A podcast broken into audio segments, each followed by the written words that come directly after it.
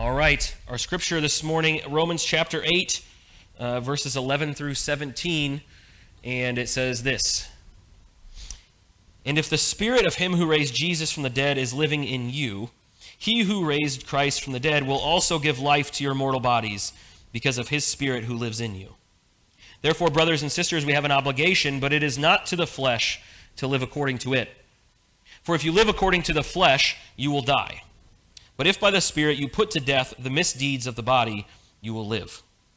For those who are led by the Spirit of God are the children of God. The Spirit who receive, you received does not make you slaves so that you live in fear again. Rather, the Spirit you received brought about your adoption to sonship. And by him we cry, Abba, Father. The Spirit himself testifies with our spirit that we are God's children. Now, if we are children, then we are heirs, heirs of God and co heirs with Christ, if indeed we share in his suffering, in order that we may also share in his glory. All right, well, we've been looking at the basic building blocks of the faith. We've been looking at the Apostles' Creed, and we've been working our way through one piece at a time. Now, uh, I will say, last week's piece was uh, much more meaty than most of the pieces. right? Because in the first week, it was, uh, you know, I believe in God the Father Almighty, maker of heaven and earth, right? It's easy, it's short, you can probably memorize it. Then you get to the second piece about Jesus, and you're like, wow, does this piece ever end? Right? There was so much. We believe this and this and this and this and this and this and this and this about Jesus. And so it's it's kind of humorous to me because we cover God the Father in this long sentence, and then we cover Jesus in a whole bunch of statements. And then and then the third one is just simply I believe in the Holy Spirit. That's it, right? No explanation, no uh, clarification of what exactly the Holy Spirit does or who he is or, or what's going on here, right? Just a very simple, I believe in the Holy Spirit. And I'm sure you are all surprised to hear uh, that uh, the Holy Spirit comes up again, right? Because we just literally did an entire series on the Spirit filled church. And, uh, and it's kind of my life theme so far and uh, in this season. And so uh, I thought, you know, as I as I thought about this message, I thought, man, we just covered a whole series on Holy Spirit stuff. We've done a couple series on that now. Where do we go? Like what where do I go now? Because there's so much you could cover in just saying I believe in the Holy Spirit. There's so much there. And I think part of the reason that we leave it this simple is because at the end of the day, faith is simpler than we like it to be. we like to make it really complicated and, and we fill in the blanks with all of these things that we have to do and th- say and think and believe. And at the end of the day, faith is not nearly as hard as we make it out to be. And so I actually really love the simplicity of this statement, right? Because we get the elaborations of the Father and the Son, and with the Spirit, we basically get, yep, that's a thing. And that's it. That's it. And yet, the inclusion of the Holy Spirit in the Apostles' Creed really speaks so much, even just in a simple statement of I believe in the Holy Spirit. Because, first of all, it offers us the basic view of the church, which is God in three persons. In fact, there's an old hymn, Holy, Holy, Holy, and the line it says, God in three persons, blessed Trinity, right? And so it's this idea that God is three persons and yet one, right? There's not multiple gods, there's three persons and yet one God. And so it means that the Holy Spirit is, is unique. It has its own nature and its own relationship within God, but, but yet the Holy Spirit is still God. Right? In the same way that the Father and the Son are God, the Holy Spirit is equal to the Father and the Son that we've already covered in the Apostles' Creed. And it has many of the same traits, the Holy Spirit. The Holy Spirit has many of the same traits as Father and Son. And for example, and this is the one we're going to focus on a lot today, not this scripture, but this example, the idea of bringing life. Right? The Spirit is involved at creation. In Genesis 1 2, it says, The Spirit of God was hovering over the face of the waters. And of course, what comes next is that God speaks creation into existence, right? The Spirit hovers and then things come to be. They gain their life. In fact, I would even say that the Holy Spirit is a necessary part of life. And really, this necessity comes out of a fulfillment of an Old Testament prophecy. In Joel chapter 2, verses 28 and 29, he says this He says, And afterward, I will pour out my spirit on all people. Your sons and your daughters will prophesy, your old men will dream dreams, your young men will see visions. even on my servants, both men and women, I will pour out my spirit in those days. See, there, there came a time where he said that the Spirit's going to be poured out upon everyone. Uh, because if you, if you didn't know this, uh, the Spirit in the Old Testament was not poured out upon everyone. Not just everybody who was an Israelite got to be filled with the Holy Spirit. In fact, it was mostly certain judges and kings and other people of uh, importance, people that we think of as people of importance, who needed the extra dose of strength or wisdom or direction or something to do the task that God had called them to do. In fact, there were even moments in the Old Testament where it is said that the Spirit is removed from people. Saul, for example, in 1 Samuel, has, says the Spirit leaves Saul. My goodness, if there's ever anything I don't want written about my life, it's that the Holy Spirit left me, right? And so, the, so really, you, I come up with questions out of this. I, I, when I think about the Holy Spirit in the Old Testament, especially, I come up with a list of questions. You know, why, why was the Holy Spirit only on select people in the Old Testament, and yet in the New Testament, everybody gets the Holy Spirit? What's the difference between me and the rest of the Israelites? What's the difference between us and them? Why is it that I get the same Holy Spirit, God's Spirit, that David or Joshua had? Have you ever thought about that? Right? As a believer, we get to receive the Holy Spirit, and the Holy Spirit isn't different for every person. It's the same Holy Spirit that all of us get. So, why is it that, that we get the same Spirit as David or Joshua, these guys we look up to? And why is it that I should care about or desire more of this Holy Spirit? And I think the answer, or at least in part, lies in Romans chapter 8. And so, so we're going to we're gonna jump into Romans 8. So if you got your Bible, we're going to be there for today. Uh, Paul, in this letter to the Romans, has been laying out the gospel. Uh, I, I, told you guys in week one of this series that if we had lost every other book of the New Testament, but we still had Romans, 98% of what we currently know in our theology would still be intact.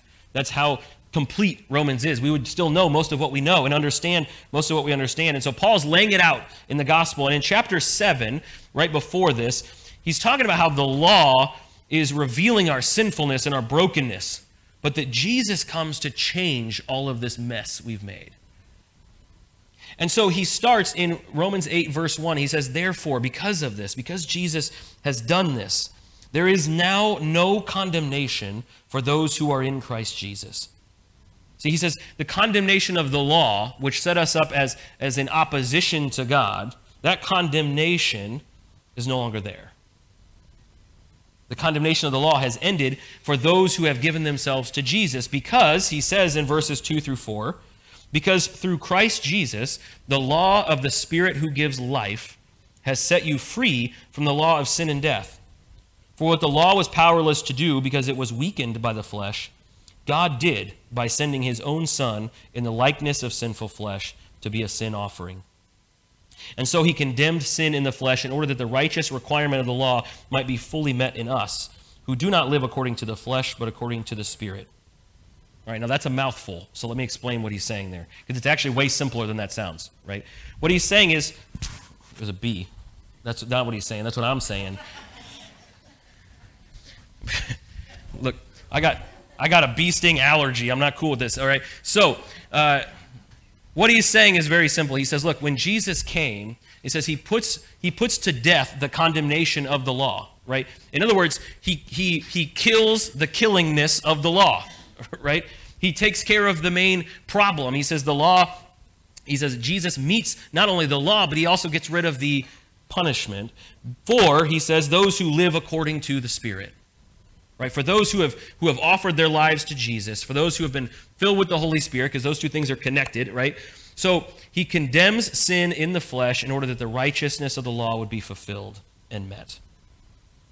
But did you catch what he calls the Spirit here? I, I love, I love how he refers to the Spirit. He calls it, says the Spirit who gives life.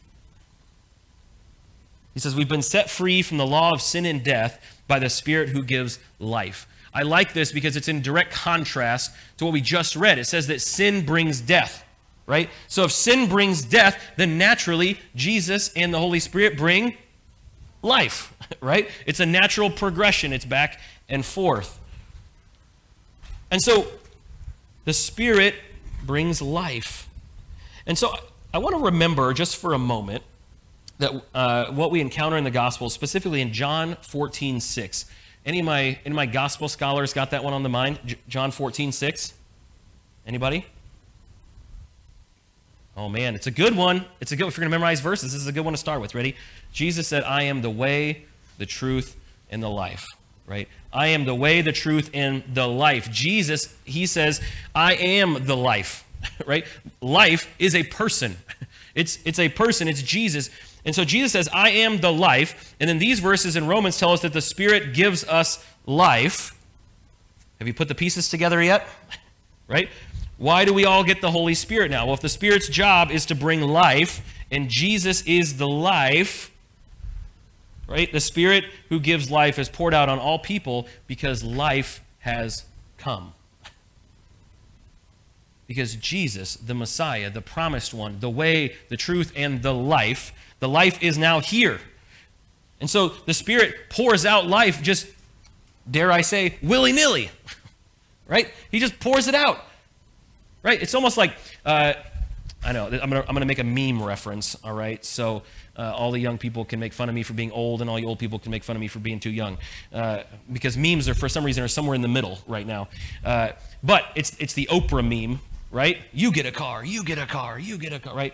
You get life, you get life, you get life, right? That's what the Spirit does. The Spirit gives life because there is life to be had because Jesus has offered it for us. When Jesus comes, he opens up life for all people, and it's the Spirit who delivers it to us today.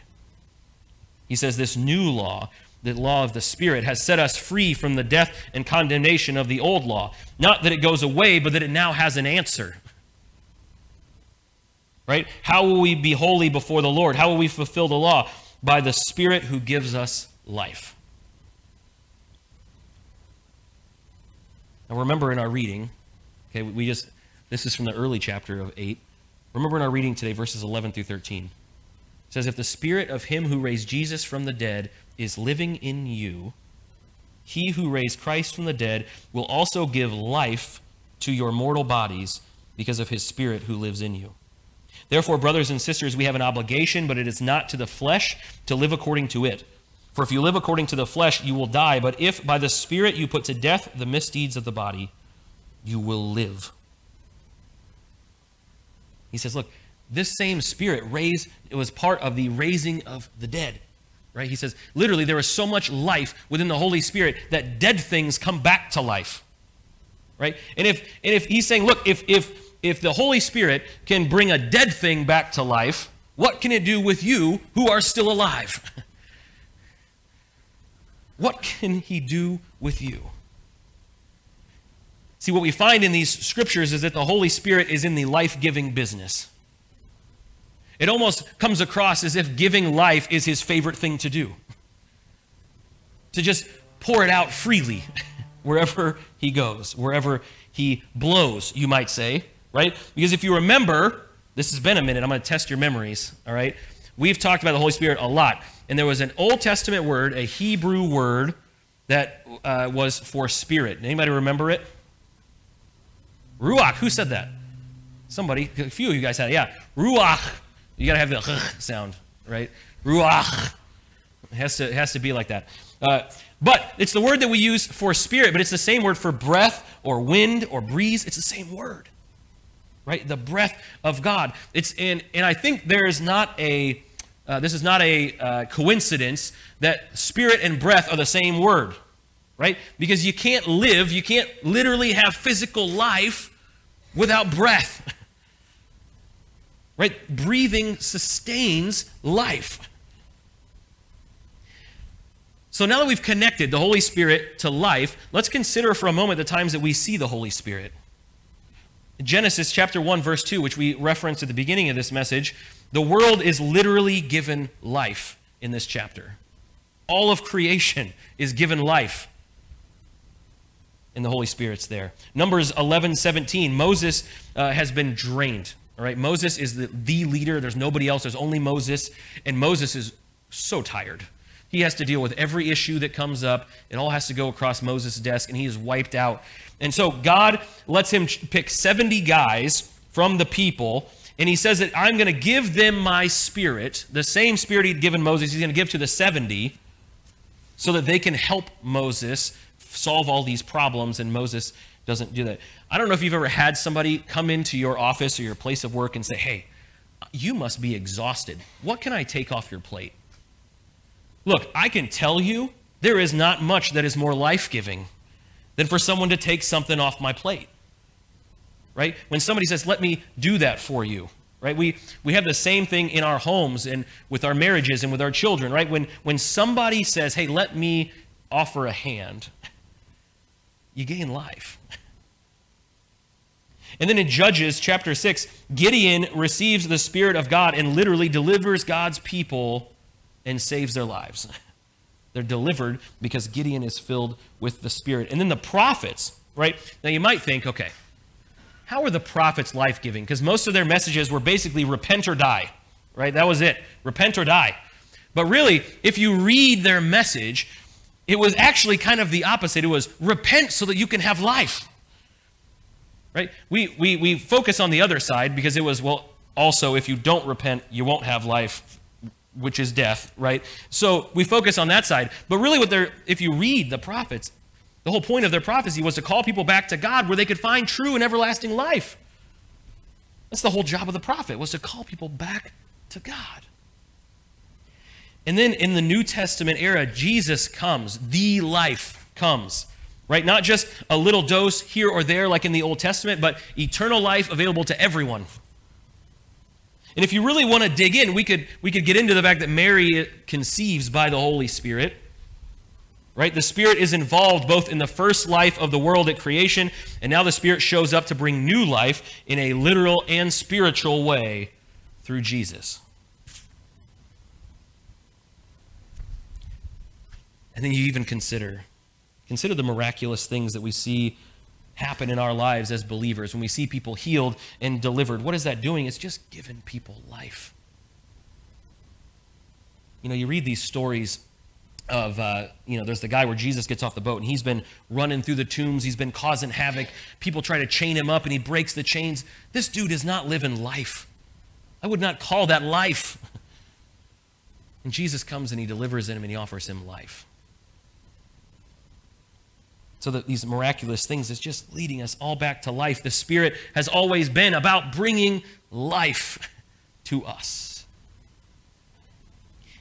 And so we revisit my questions from earlier. Why was the Holy Spirit only on select people in the Old Testament, and yet every single believer today receives them? It's because Jesus, the way, the truth, and the life, has come for all of us.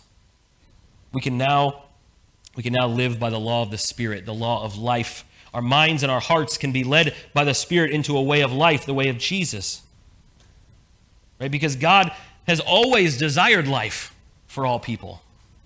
Right? He's always desired us to have life and life to the full, as Jesus calls it. But we choose the way of death instead.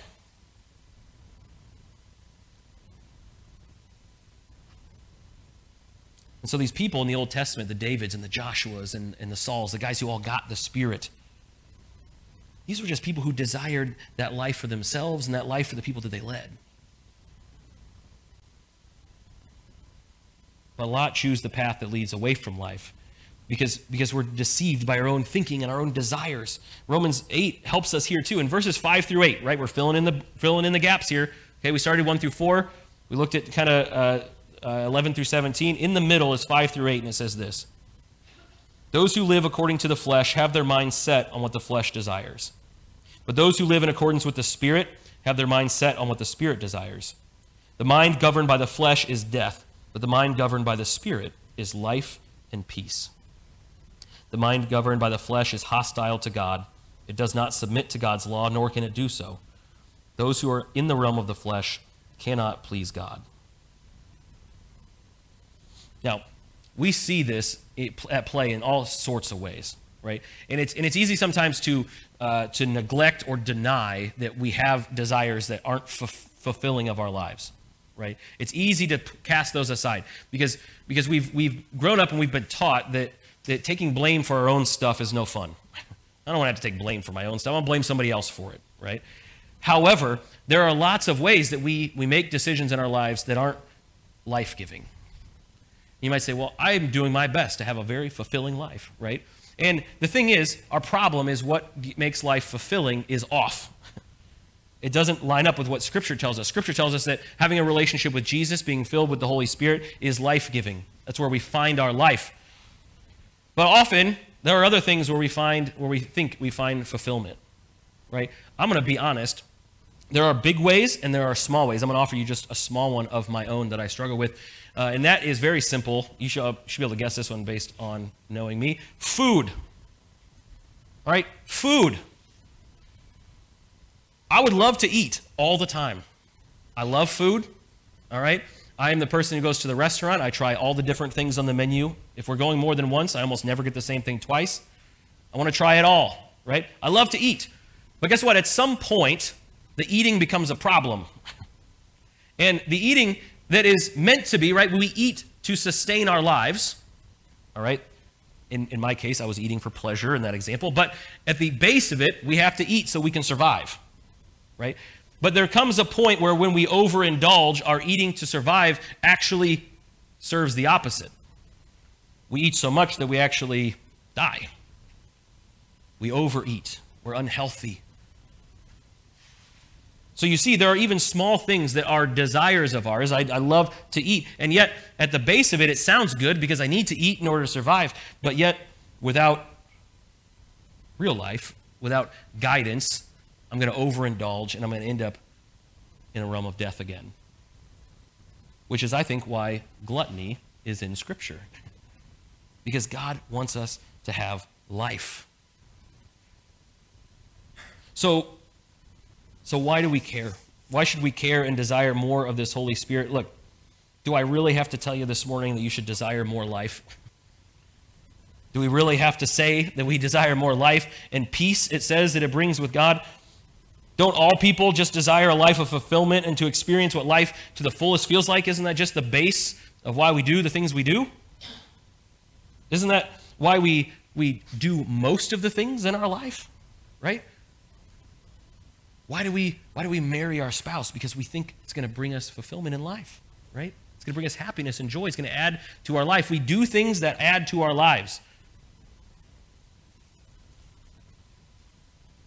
We fill our lives with the things that bring us the most life, the most joy, the most peace, happiness. Fill in the blank with whatever great, nice word you want to put in there.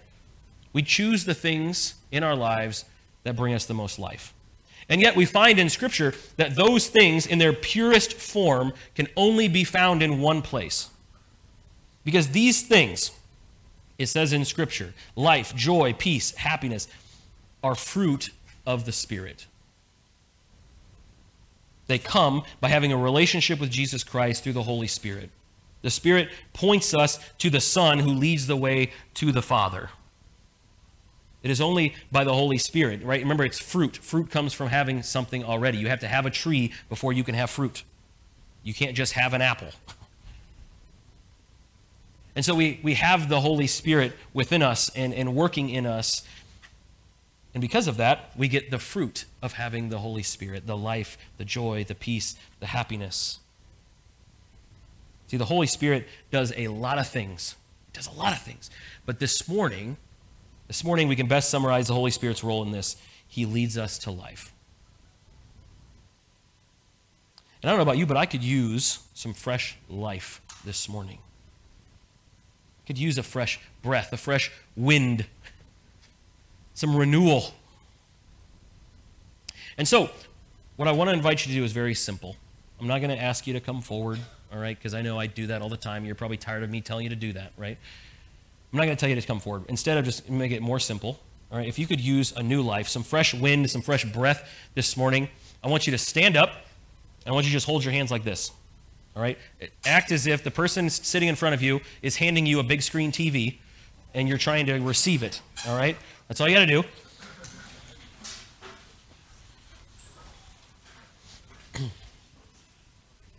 In fact, uh, I forget what pastor it was one time that told me. Uh, I, somebody had asked him, well, how, how far apart should I hold my hands? Which I feel like is getting really picky, right?